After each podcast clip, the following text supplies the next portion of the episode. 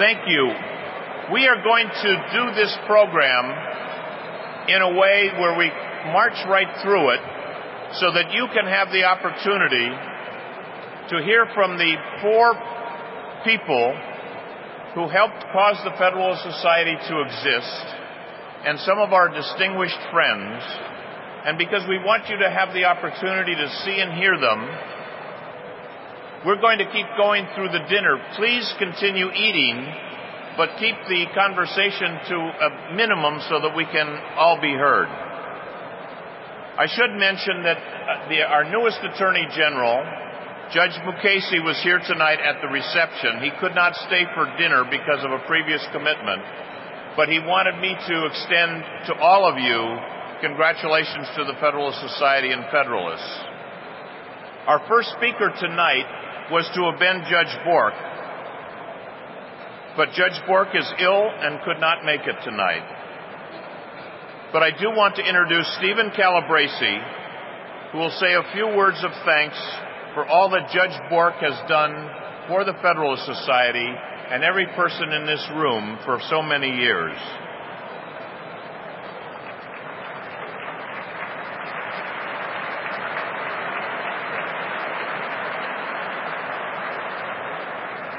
Steve Calabresi is one of those four visionary students who founded the Federalist Society in 1982, apparently oblivious to the fact that they would be stomped like cockroaches by the liberal deans and professors who maintained an iron grip on the faculty and curricula in those days and was not about to let go and let you guys take over.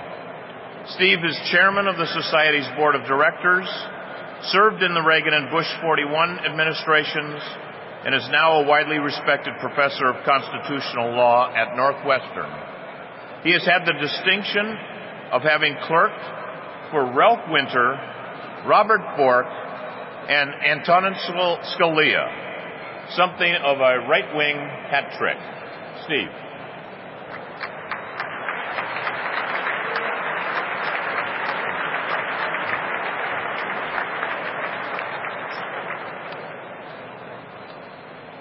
It's a great honor and privilege uh, to be able to be here tonight to pay tribute to Judge Robert H. Bork.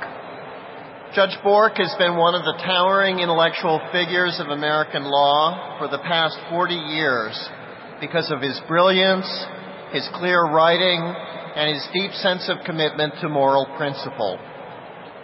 Judge Bork served his country as a Marine, as Solicitor General, as acting Attorney General of the United States during the Watergate scandal, as a judge on the U.S. Court of Appeals for the D.C. Circuit, and most memorably as President Ronald Reagan's nominee to the U.S. Supreme Court. In every one of these posts, Judge Bork provided moral leadership and proved himself to be a statesman and a governmental leader of extraordinary accomplishment.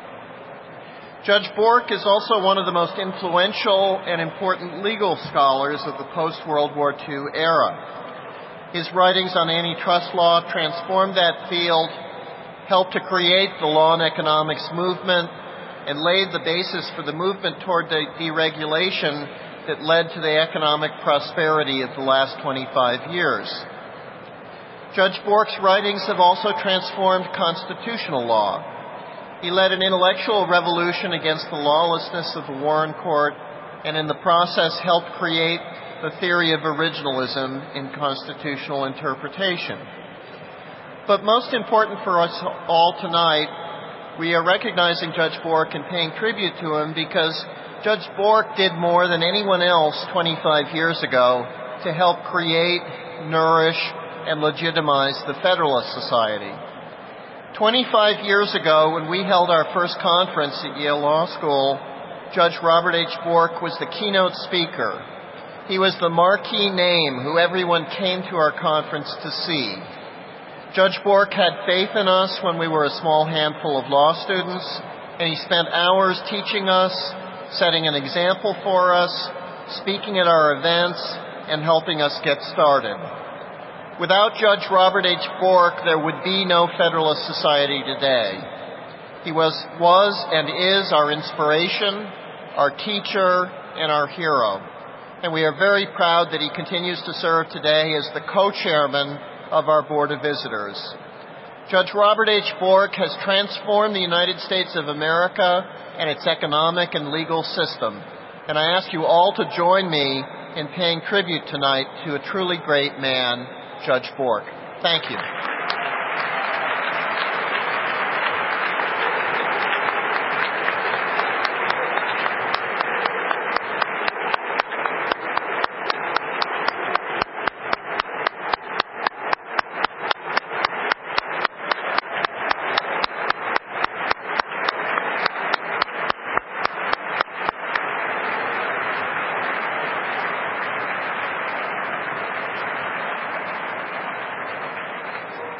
Thank you for that. Judge Bork would have been embarrassed. He never likes that sort of thing, but there is no person who has given more of his time to the Federalist Society and the members of the Federalist Society over and over and over again.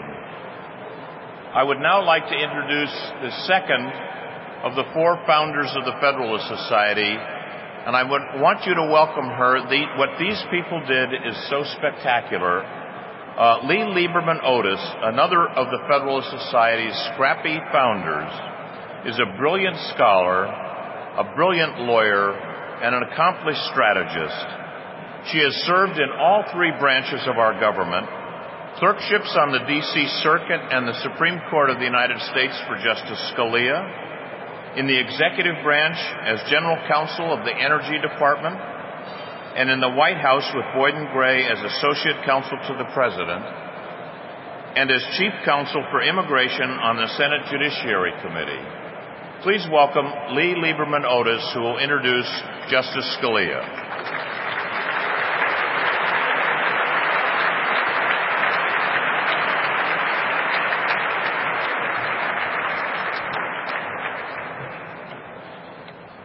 Well, perhaps not entirely coincidentally, I've known Justice Scalia for about 25 years, but it's been quite a while since it's been my privilege to introduce him.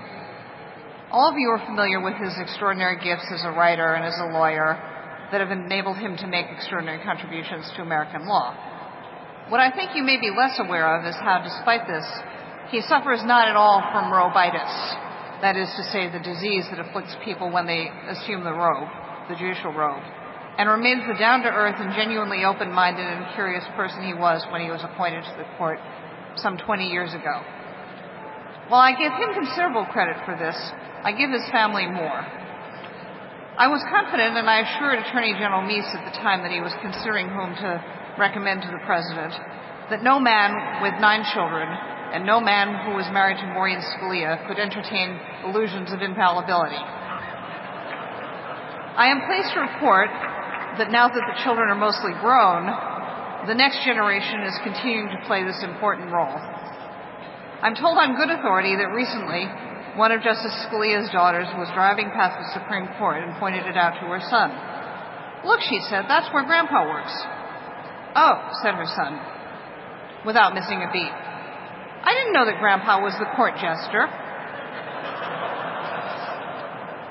We all know from reading his opinions, and especially some of his dissents, that Justice Scalia's grandson was not altogether wrong, but we also know that the jests serve a deeper purpose. In the words of Jack Point, the jester in the great Gilbert and Sullivan operetta, The Yeomen of the Guard, he who'd make his fellow creatures wise must always gild the philosophic pill. Ladies and gentlemen, Justice Scalia.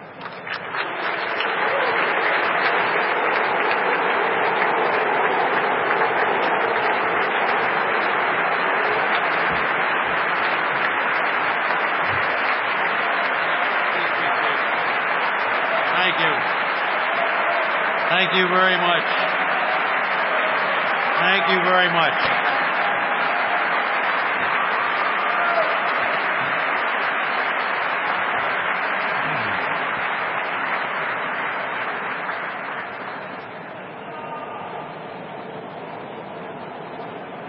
The acoustics weren't very good over on the side as I was listening to Lee, but I, I gathered she was telling a story about one of my children at the Supreme Court.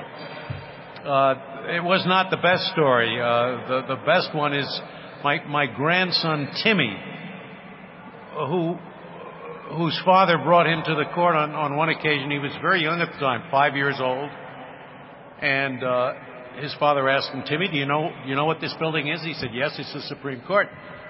And he says, "You know, your pop pop, uh, works here. Do you, do you know what your pop pop does?" And Timmy says, "Yes, he's a Supreme Court jester."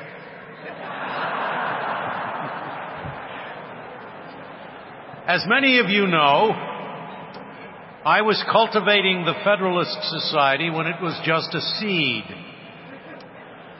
I served as faculty sponsor for the student group of that name, formed at the University of Chicago by Lee Liberman Otis and David McIntosh, both of whom are here this evening.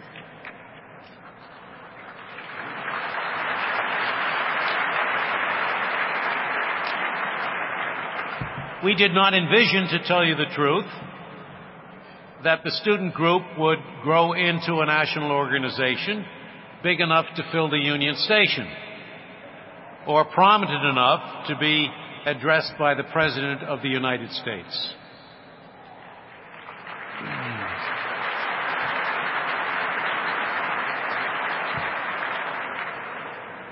We thought we were just planting a wildflower among the weeds of academic liberalism, and it turned out to be an oak.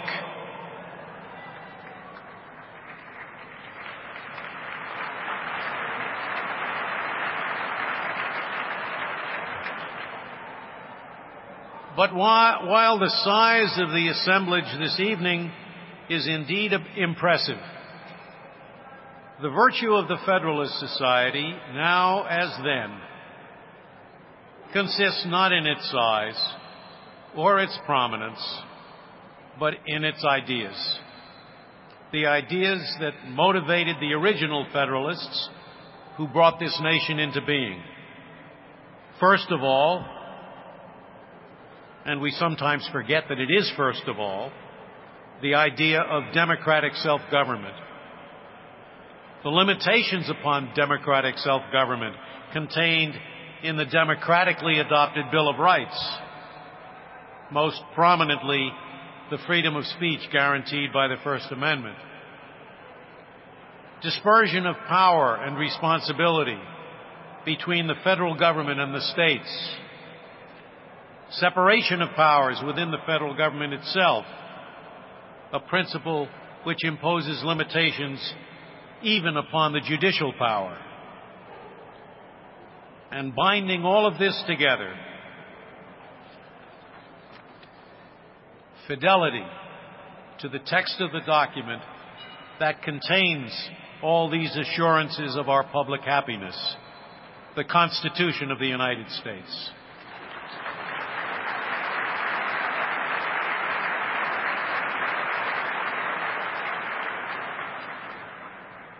So, congratulations to the Federalist Society on its 25th anniversary. Should I live long enough to witness its 50th, so.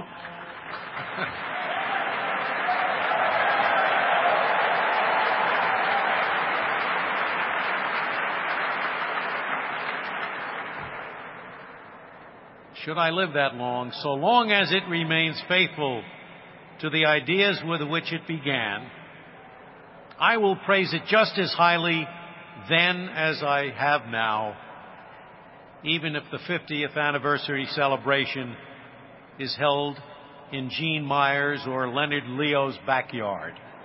Thank you.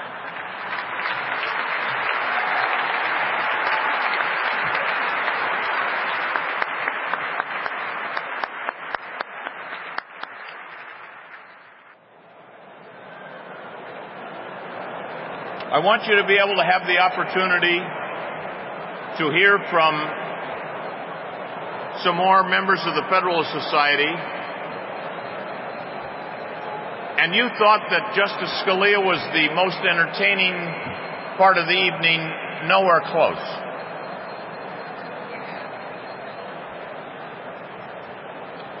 Justice Scalia thinks he was really good, but you've really got some, some good things ahead of you. Now that I have your attention, I want to do a commercial message. They've given me this and ordered me to read it to you. I would also like to thank the Coalition for the Presidential $1 coin, which provided the Madison dollar coins that were found at each of your place settings. Now, I suspect that what happened to you at your table happened at everybody else's table. You threw away those coins. You thought those, you thought those were mints, you know. Justice Scalia ate his.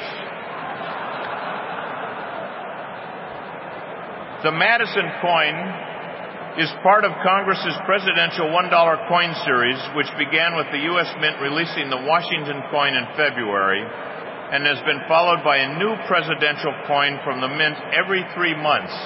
You have to be alert to this and be ready.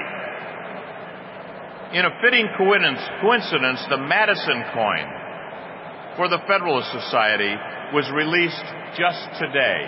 The coins that you have are the very first ones. And if you can get a justice of the Supreme Court to put a thumbprint on your coin, it will be extraordinarily valuable. So I want you to line up to each of these three justices and get them to put their thumb on your coin. Their thumbprint on the head of James Madison. Now they have a few more lines here about efficient government and coins and so forth. I'm not going to read that. I want to, I want to introduce a key member of the Federalist Society, someone without whom the Federalist Society could not possibly be what it is today.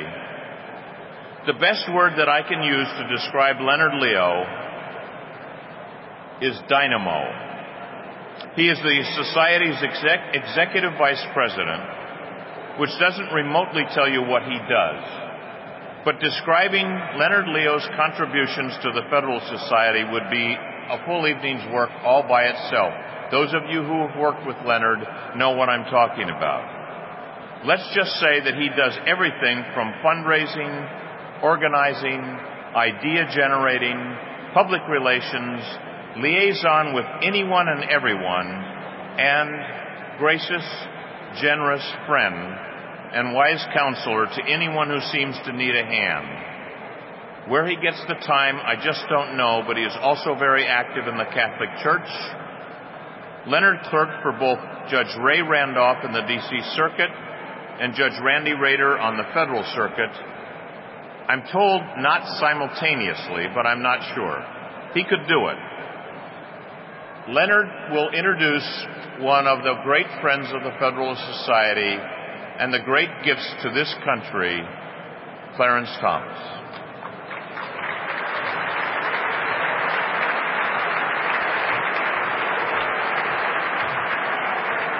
Thank you, Ted. Good evening, ladies and gentlemen. If you read uh, Justice Clarence Thomas's New York Times bestseller, My Grandfather's Son, you will find several references to a prayer known as the Litany of Humility. Among other things, the prayer asks the Lord to deliver us from the desire of being honored, praised, extolled, and approved. It asks as well that we be delivered from the fear of being despised, ridiculed, and rebuked. We are most fortunate as a nation that Justice Thomas has chosen to live his life in this way. As a jurist, he has resisted the allure of praise and approval, always doing what the law demands rather than what the anointed in our society might desire or demand. And, for example, he has taught many of us that there is nothing wrong with being attacked and hated if you are standing up for what is right. Thank you, Justice. Thank you. Thank you, Justice, for the friendship you have shown the Federalist Society over the years, and thank you especially for the inspiring lessons you have instilled in so many young people in our organization. Please join me in welcoming Justice Clarence Thomas.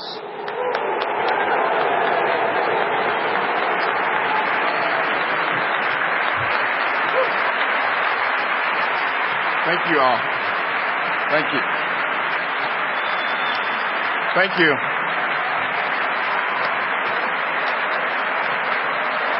Thank you. Thank you all.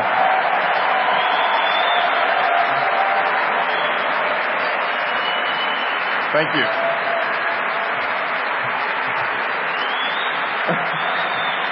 Thank you all. Thank you.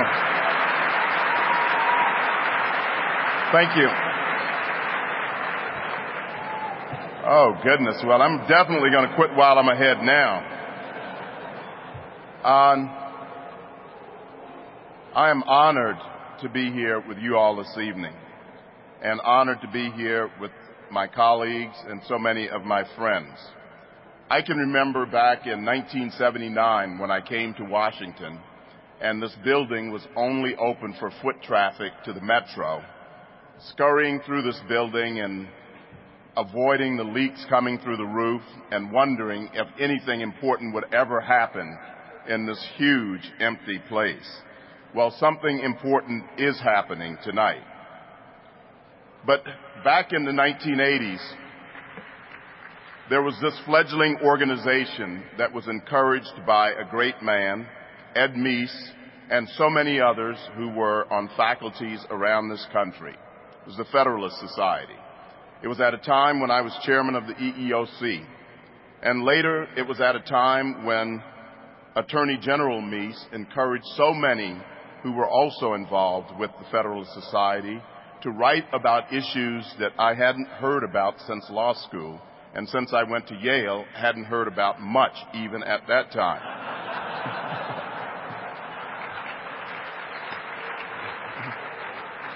there were issues such as federalism, separation of powers, government by consent. They actually sat down and wrote articles about them and circulated them. And we had debates. My staff and I would visit the Justice Department and debate with some of the senior officials there. And I thought it was just a wonderful time. Little did I know that those early discussions and early debates would form such an important part of my own development and that someone, someone whom I'd only met a few times in the administration, Ed Meese, would play such an important role, again, not only in my development, but in my life. I attended a conference in 1988 at UVA. Uh, I think it, this organization was about six years old. And at that time, I had the opportunity to debate J. Harvie Wilkinson, Judge J. Harvie Wilkinson, uh, about the privileges or immunities clause of the 14th Amendment. He was not too keen on it at the time, and I was very keen on it and I remain very keen on it.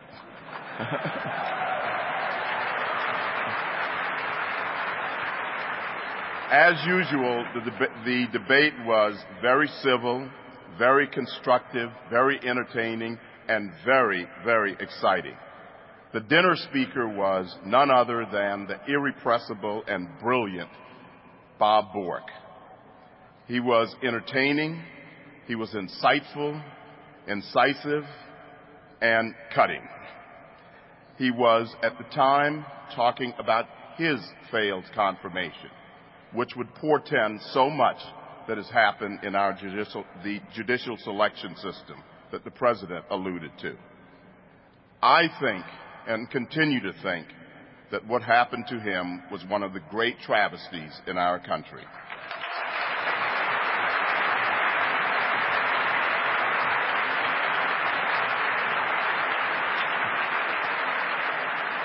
I look at this huge audience. I look at so many people who are excited about being here and excited about what's ahead. And I can only imagine the courage of a few young people who came up with yet one more idea to let's start something. Let's start an organization where we can actually talk about ideas, where we can actually talk about the Constitution and its structure and how that structure is to protect our liberty and how important that document is to our country. Didn't we all have those kinds of conversations? And we did nothing. I received a letter that I alluded to today from a man who said he had lots of ideas and thoughts, but he was afraid to say anything because what? People would attack you. Can you imagine the courage that these young people had? Can you imagine what it took to face the faculty and the students at these law schools and say, we're going to do something different? But they did. They stood up for principle. They had the courage to pursue their dreams and the courage to stand up for their ideas. Courage. Isn't that fascinating?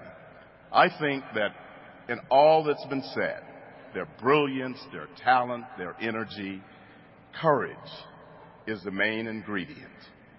And it's courage that is missing in so many aspects of our lives today. As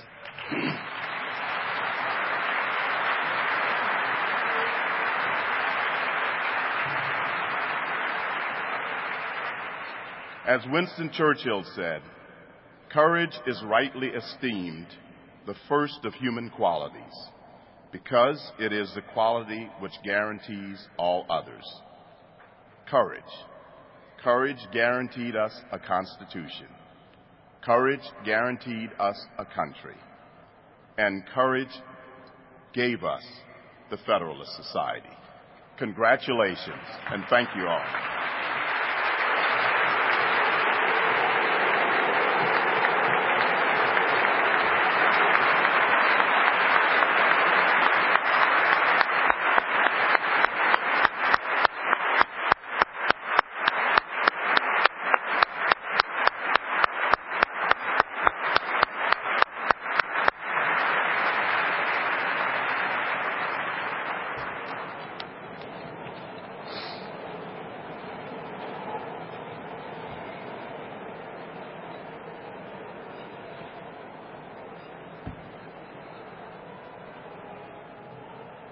That's a grand slam home run.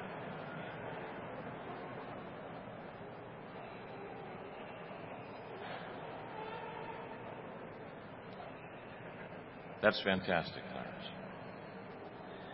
David McIntosh is one of those courageous people that Justice Thomas just finished speaking about. One of the four founders of the Federalist Society, one of two Federal Society founders who have served in Congress. Speaking of courage, David, as a three term representative of the 2nd District of Indiana, is now a reformed member of Congress.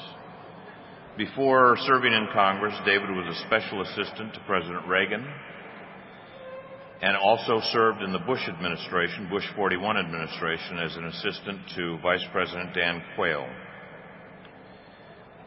You heard Justice Thomas refer to Ed Meese, who's such a hero to this organization, to so many people uh, in this room, and so many people throughout America. Uh, David will introduce uh, our next speaker, which will be Attorney General Meese.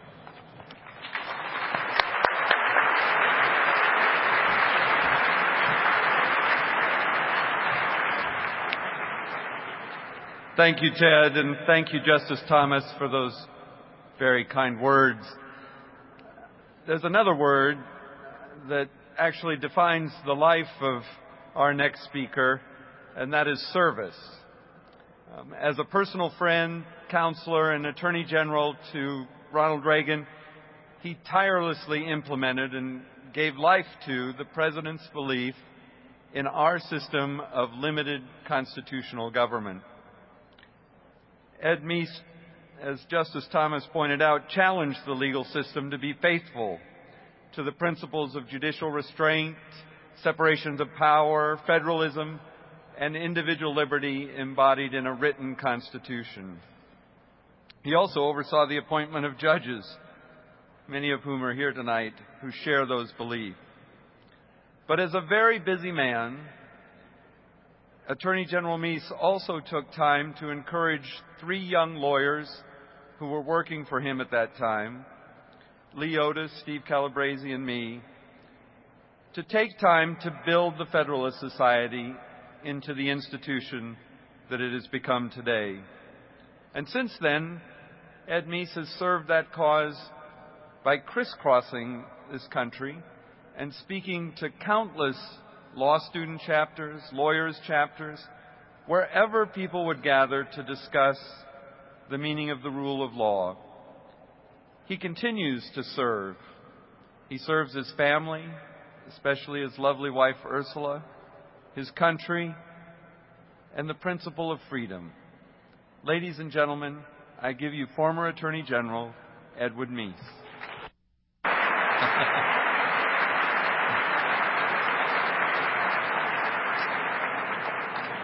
thank you, David, and thank you, ladies and gentlemen, for your very warm welcome.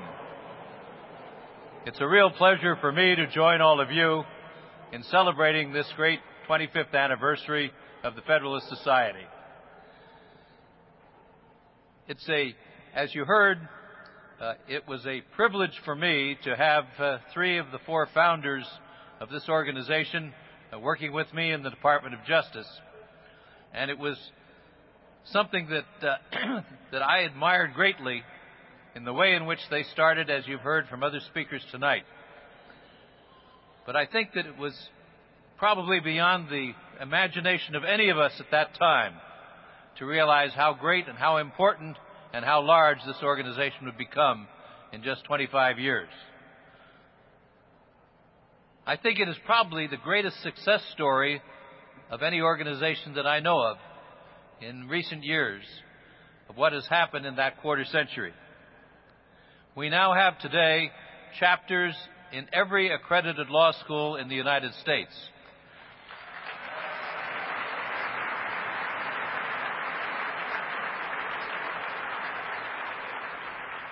and the membership in the lawyers division, largely because people who have become alumni of those law schools didn't want to give up the Federalist Society.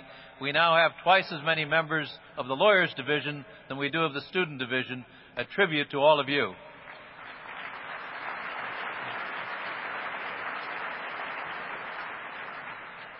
As I've had the privilege of going around visiting law schools over the past 15 years or so and speaking, usually to Federalist groups. I've had the deans of those law schools, most of them liberal. I guess maybe that's redundant. But in any event, they all praised the Federalist Society because, wonder of wonders, the Federalist Society had brought debate to their law school. I think, I think that's one of the strengths of this organization because they know that in the marketplace of ideas, our ideas of fidelity to the Constitution are always going to win.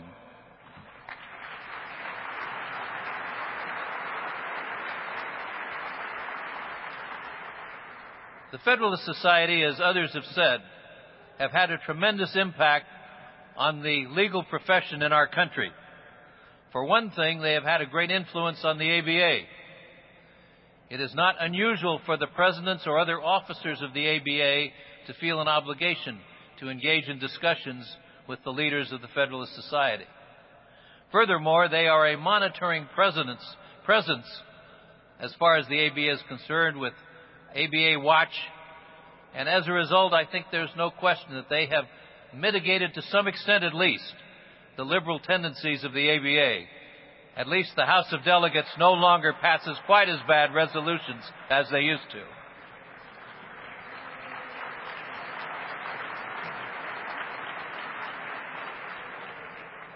It's interesting to note that they've even had an influence on our philosophical opponents. They've been so successful, they have motivated the left to create something they call the American Constitution Society. A misnomer if I've ever heard of one.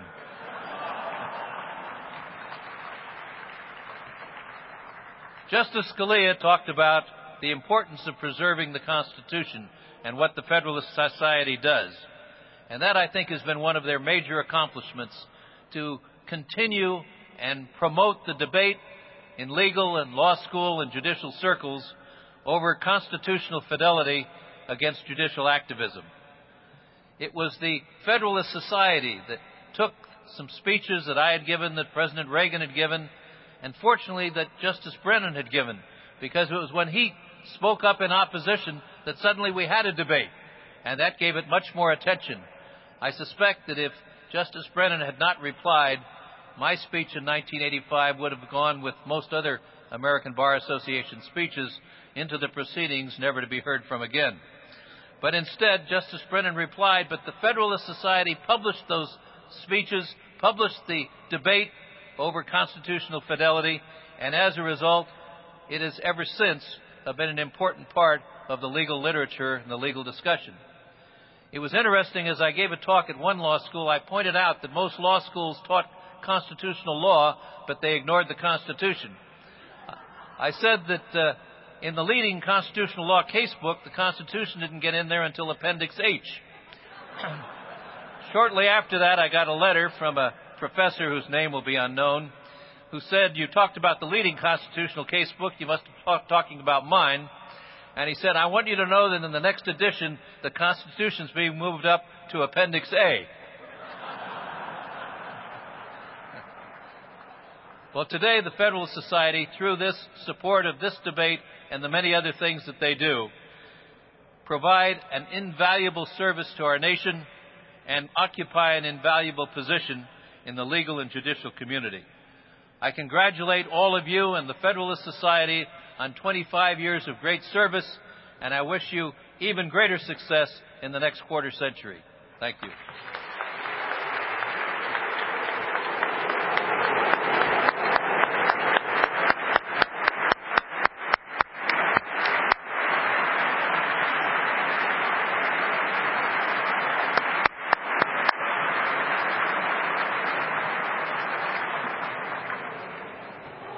When David McIntosh said that Ed Meese had crisscrossed the country and given countless speeches and presentations for the Federalist Society, he was understating Ed's contribution to the Federalist Society. You cannot pick up the Federalist Society news or whatever that newsletter is called um, and not see Ed Meese's name over and over and over again. The amount that he gives of himself is truly spectacular.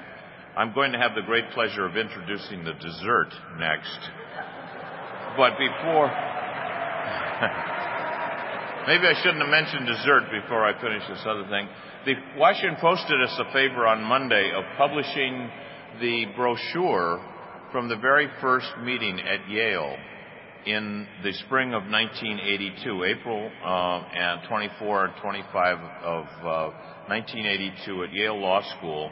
One of the things that these four young people did, these four students did, is they assembled a, a program about federalism. This was their very first conference. These were kids, these were students. Um, and the people that were on the program included, this is just half the list, Robert Bork, Stephen Breyer, Charles Fried, Charles is here tonight, John Jeffries, who's the Dean of uh, University of Virginia Law School. Richard Posner, you've heard some of these names. Um, Professor Scalia, Loren Smith, who became the Chief Judge of the United States uh, Court of, um, of Federal Claims, who's here tonight. Judge Ralph Winter from the Second Circuit. That is just a few of the people that they brought together as students. And look at what those people have done in America today and what they've done for this country and what they've done for the Federalist Society. So it's really something. So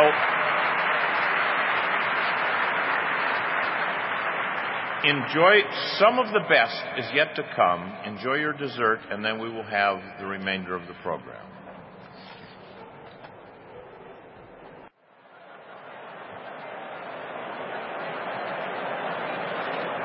Ladies and gentlemen, we are entering the home stretch so that if you could possibly bring yourselves to return to your table for what I'm sure you will remember as the best part of the evening.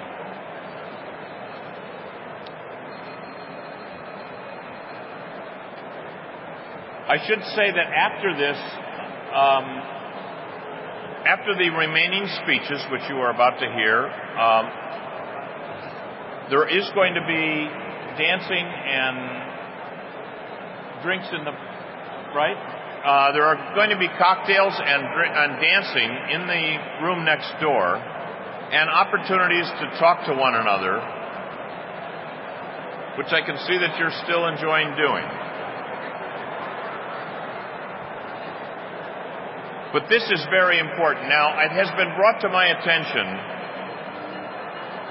that some confusion has been caused,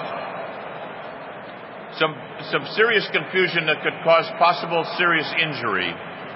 And I need, to, I, I need your attention because this, is, this could be serious. My remarks about the coin could possibly have misled you. The combination of the coin and the dessert has caused some people who maybe had too, too, too, much wine to be confused between the coin that you should not eat and the dessert mint that you may eat. Now, I have to explain to you that the, the coin that you may not eat is smaller than the mint that you may eat.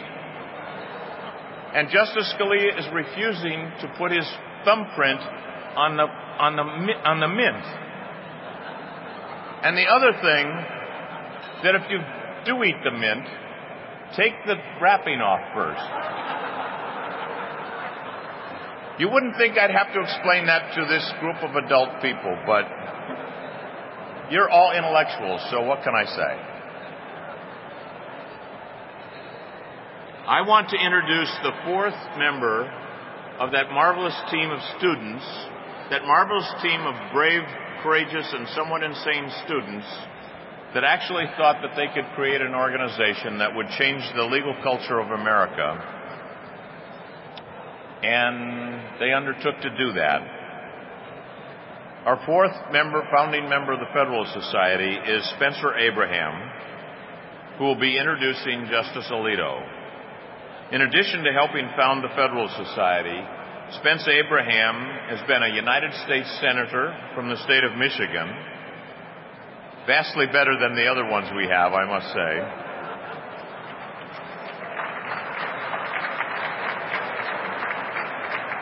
It's actually an insult to him to compare him, but and, and I, I'm sorry that they're probably taping this, and I better not stand for confirmation after this, but I don't think there's any risk of that. Spence has also been Secretary of the Department of Energy, a professor at Thomas M. Cooley Law School, a Vice Chairman of the National Republican Congressional Committee, and Deputy Chief of Staff to Vice President Dan Quayle. And that's just a partial list of the many things that Spence Abraham has, do, has, been, has done in his life. One of the nicest people that you'll ever want to meet.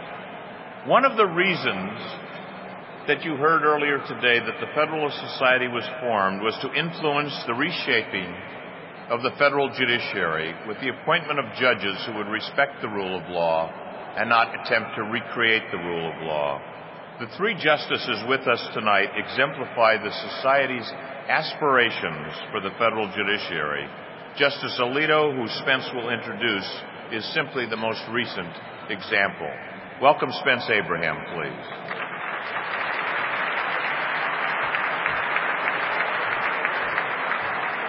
Thank you, Ted. You know, a little earlier, Ted Olson read a partial list of the various law professors and public officials who were courageous enough to attend the first Federalist Society Student Symposium back in 1982. But he is too modest to point out that one of the others whose names he didn't read was his own. And Ted, thank you for your longstanding support and help with the Federalist Society.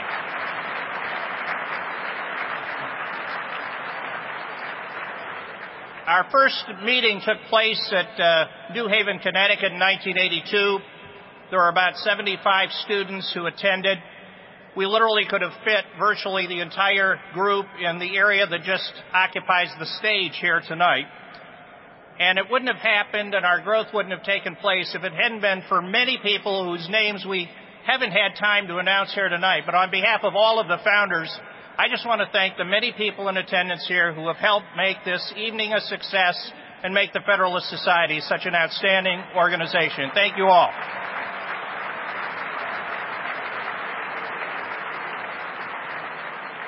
It is my pleasure tonight to introduce Justice Samuel Alito.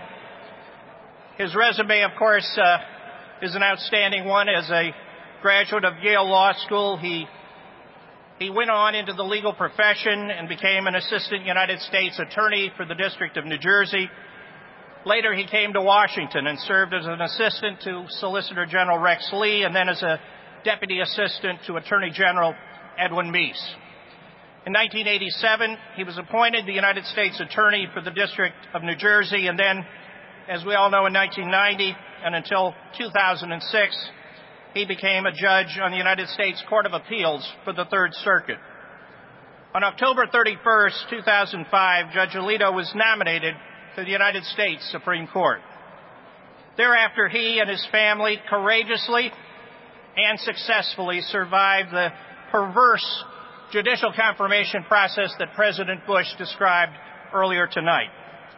Justice Alito and his family's experience during the confirmation process should serve as a strong reminder to all of us that the subject of judicial selection and confirmation deserves our highest commitment and fullest investment of energy and effort. And more importantly, his outstanding service since his arrival on the court should serve as a lasting example that such efforts are worth it. Ladies and gentlemen, join me in welcoming Justice Samuel Alito.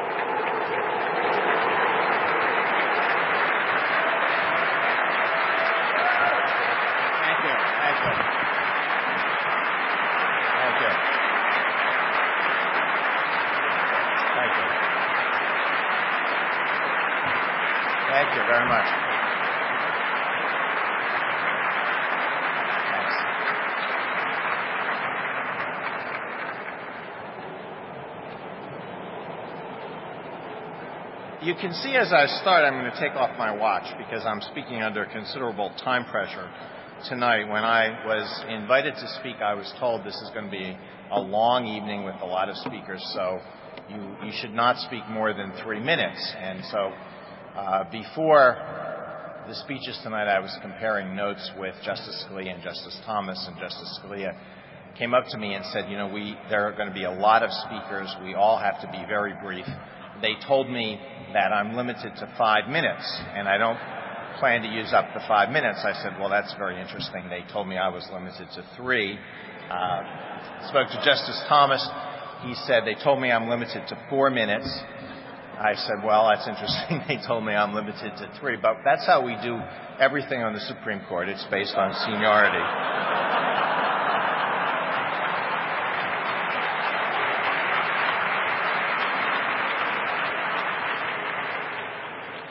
But they actually went over their time. So I've calculated uh, the, the ratio of how much time I have. So I, I think I have 233 seconds. I'm going to try to, to get this in in that time. This is an amazing event. Um, when, as I stand here today, I can't help thinking back to my first association with the Federalist Society. There was no Federalist Society when Justice Thomas and I were at Yale Law School. We had many organizations, but nothing like the Federalist Society. My first encounter with the Federalist Society was here in Washington in the in the early 80s. Uh, at that time, the Federalist Society lawyers chat lawyers division here in Washington had monthly luncheon meetings at a Chinese restaurant called the Empress, which I think is no longer with us. I and I don't really remember how I found out about the society, but uh, after I, I went to the first meeting, I made a point of trying to attend every one of the luncheon meetings that I possibly could. At one of the early ones, I ran into someone from the office who's here tonight, but I won't disclose his identity, and I still remember what he said. He said, Well, you're here. This is like meeting a friend at a bordello.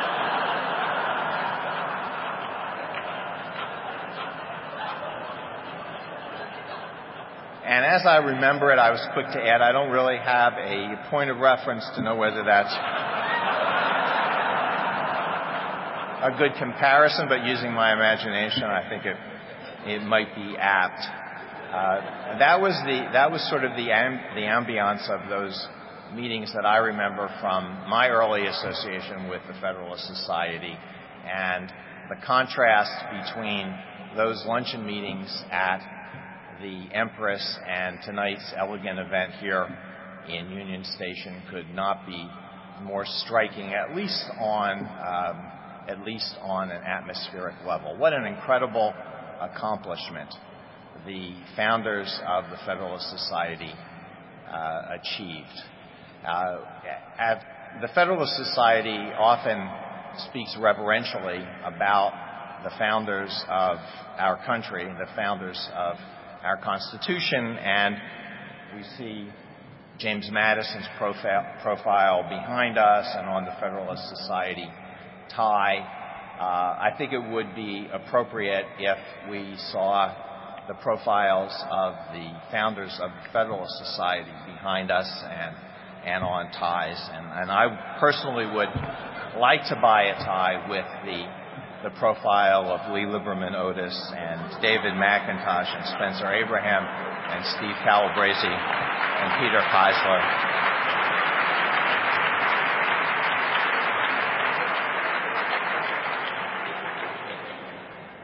the, the accomplishments of the society are, are enormous, and uh, General Meese described those in terms that are better than, than I possibly could. Uh, in a way, it's amazing that the Federalist Society has prospered the way that it has and has grown the way that it has. In, in another respect, it's not surprising at all because what the Federalist Society stands for, which is a desire to talk about the big legal issues and a belief in debate and discussion and an ultimate belief in, uh, in an ultimate belief that rational debate and discussion will lead to uh, to good results is what our legal profession stands for, and it's really the foundation of the democratic experiment that has brought all of us here tonight. So i am almost out of time, and so I'm going to wrap up. Uh, I want to congratulate the Federalist Society on the incredible accomplishments uh, of the last 25 years, and I look forward to the 50th anniversary of the Federalist Society. I am not concerned that the, the 50th anniversary event is going to be held in uh, Gene Meyer's or Leonard Leo's backyard if the Federalist Society continues to grow, my concern is that there will not be any location in Washington, D.C. that will be big enough to hold the event, maybe FedEx Field.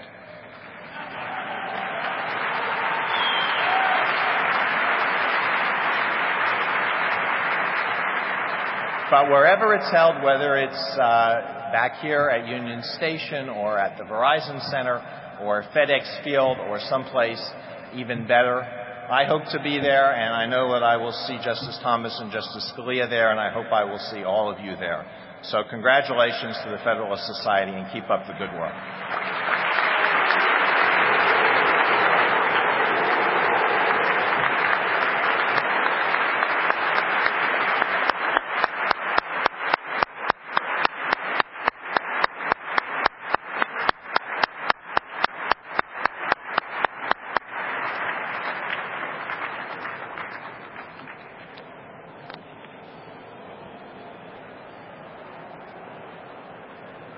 Think that each of you must feel the same way I do, this sense of pride of, of being a part of the young people, a little bit older now, that are the founders of the Federalist Society, these wonderful justices of the United States Supreme Court who are a part of the Federalist Society in our heart um, and are willing to share their time with us. The sense of humility and respect for the law and for the Constitution that they each have in their heart and that they express in different ways in the statements that they make. Uh, I think I find to be very, very touching. We are very close to being on schedule, which is not bad given the number of speakers that we had. So the trains are sort of running on time. Our final speaker tonight, and he will close the evening, I think may be the most important in terms of the remarkable success of the Federalist Society, although it's really hard to say that when there are so many people who have contributed in so many ways to the Federalist Society. But Gene Meyer has served the Society for over 20 years in the roles of President, Executive Director, and CEO. He is the heart and soul of the Federalist Society and one of the most gracious, decent, humble persons that I have ever known. He is unselfish. He is completely dedicated to the Federalist Society. I am on the Board of Visitors and I looked at the financial statements for the Federalist Society today. 86%, or it's 88%, it's 86 or 88% of the funds, the revenue that is generated for the Federalist Society go into programs. 86, 87, 88%. There is no other organization that can say anything like that. Other organizations build themselves up, and pretty soon the superstructure of the organization is where all the money goes. The Federalist Society is lean and it's dedicated to its members and it relies on volunteers and people that give their time to the Federalist Society. We can't possibly thank them enough. And I, maybe I'll stop for a second before I finish the introduction of Gene and ask you to thank all of the staff of the, and the volunteers of the Federalist Society that made tonight happen. They are so good.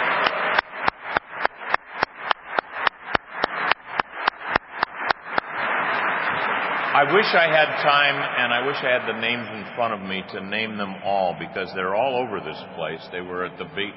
They were outside when we came here. They were, they're doing this, they're doing that and making everything happen, putting the programs together They're all over the Mayflower Hotel. These are terrific, wonderful people that work unselfishly to make all of these things happen. But at the head of it is Gene Meyer. Um, and maybe part of Gene's success may be attributable to the fact that of all the people in this room, Gene is not a lawyer. Uh, but he is an international chess master, which may explain why he is always several moves ahead of everyone else in this room.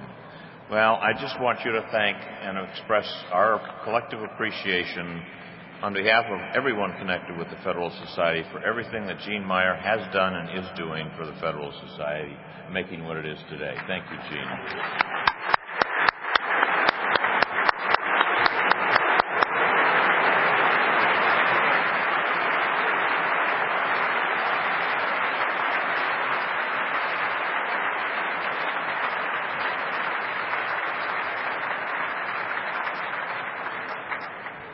Thank you very much, Ted, and thank you for the wonderful job you, you did tonight emceeing. Uh, I, I, I, also like to thank the President and all of our speakers. We are, extre- we are extremely grateful. Uh, this convention brings to the end our 25th anniversary celebration, which we've tried to use not just as a celebration, but also to foster our efforts to build the next generation of leaders who will help advance the rule of law. Uh, and uh, one, one of the nice things, and part of this 25th anniversary, uh, one of our donors gave us a major contribution which will enable us to expand significantly what we're able to do for students on the law school campuses, uh, which will definitely help to meet the needs of all these chapters that we now have at, uh, every accredited law school. Uh, of course, you know, in our earlier days, we did face a few challenges. Uh, you've kind of heard some indications of that. Uh, Jody Balsam, who's here tonight, who was trying to start our NYU chapter, related that when she tried to get recognition for our chapter, there ensued an hour and a half debate in the Student Bar Association. The vote ended six to five in our favor with seven abstentions. Similar stories exist at many of the law schools. Our, our direct, founding directors had symbolized the efforts of many of our students in those early days who found similar struggles in the effort to start chapters. Uh, you've, you've, already seen tonight, uh, you know, St- Steve Lee, David and Spence. Uh, Steve, Steve, and David are still on our board of directors. I'd also like to recognize Gary Lawson and Brent Hatch, who are also on our board of directors currently, along with Peter Keisler, who was our fifth founding director. Uh, th- thanks to all of them.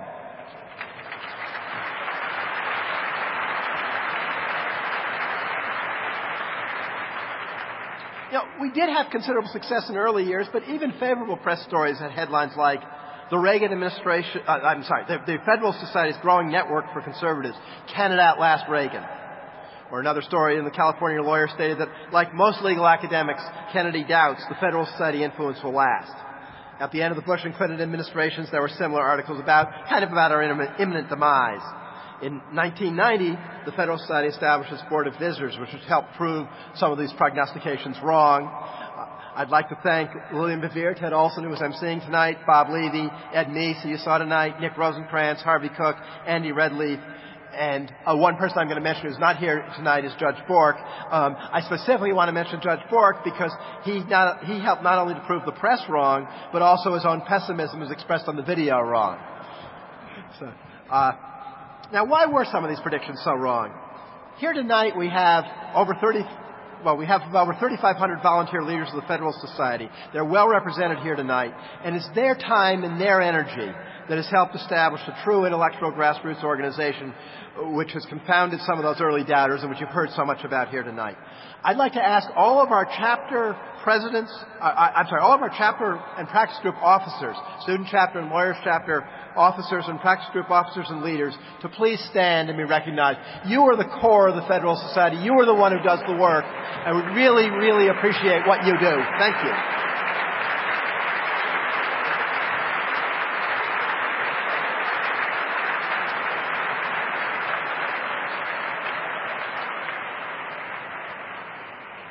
Know, most of the articles about the Federalist Society talk about our funding sources, something which frankly I don't recall seeing quite as much in articles on groups viewed as being on the left. Uh, uh, indeed, there often seems to be more interest on the part of the press in who funds us than anything else. Well, we want to make the job of the press easy. So we have published our donors in our annual report. But in case any press here tonight has not gotten that list, I would like to ask to stand and be recognized all of our Madison Club Foundation corporate and individual donors. Just as we would not be here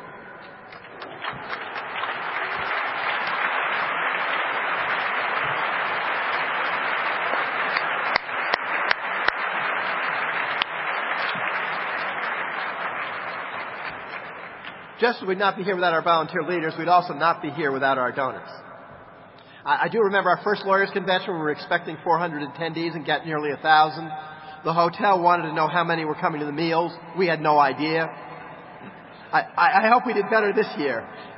And seriously, I want to thank those who have worked long and hard to make this possible, and, and Ted thanked them generically. But I'm going to take just a second to, to, to, to mention names here. Uh, Dean Reuter, Julie Nixon, Lisa Budzinski have taken the lead in this convention and this, and this banquet, but almost everybody has worked on this event.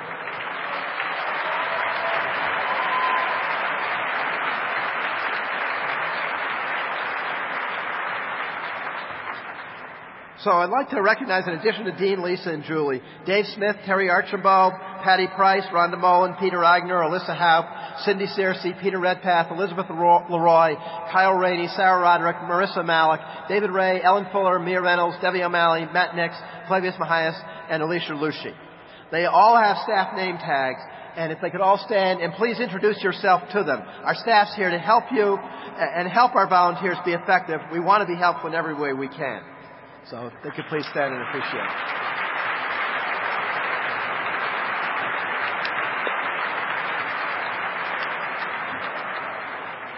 I want to complete these thank yous with two, two other special thank yous. There have been two staff members who've been with me at the Federalist Society for 15 of our 25 years. One of them is Doug Ubben, who's our finance director, and has kept everything clean.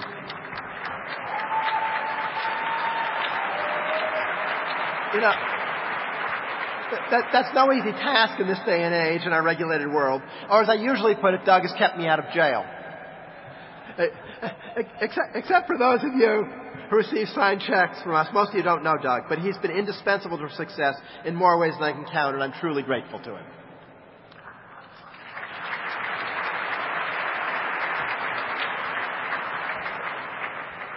The other person who's been with us for 15 years has been mentioned tonight and is known to most of you and introduced Justice Thomas tonight.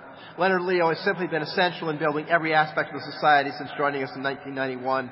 You know, I could say a lot more, but I think the English language is better suited to just let me say thank you, Leonard. Thank you. Please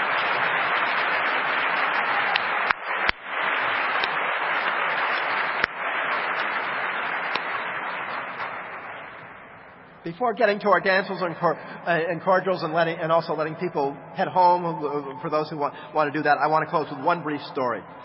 A reporter called me around the time of the Justice Roberts nomination when we were much in the news. He said he was impressed by what we had accomplished and what was our position on executive power. I told him we don't take policy positions, but that we're interested in the principles of freedom, the separation of powers, the rule of law, and the idea that it is the role of the courts to say what the law is and not what it should be and that we believe in examining and discussing, debating these ideas, including executive power. He said, that's very impressive. What's your position on abortion? Well, I repeated we don't take positions, and after a third try on the death penalty and receiving the same answer, he exclaimed in frustration, you must take positions or you couldn't be so influential.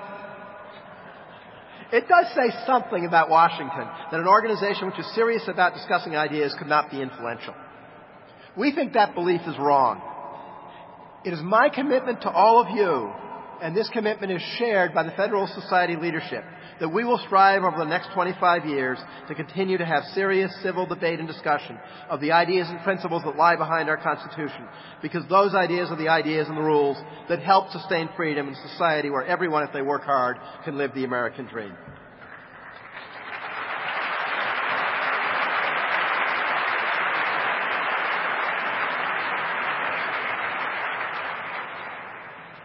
I once again want to thank all, all of our volunteers. They are the bedrock of the society. Uh, I want to thank all of you for being here. Thanks for your help. Enjoy the dancing and cordials, which will be right outside in the same hall the reception was in. And good evening.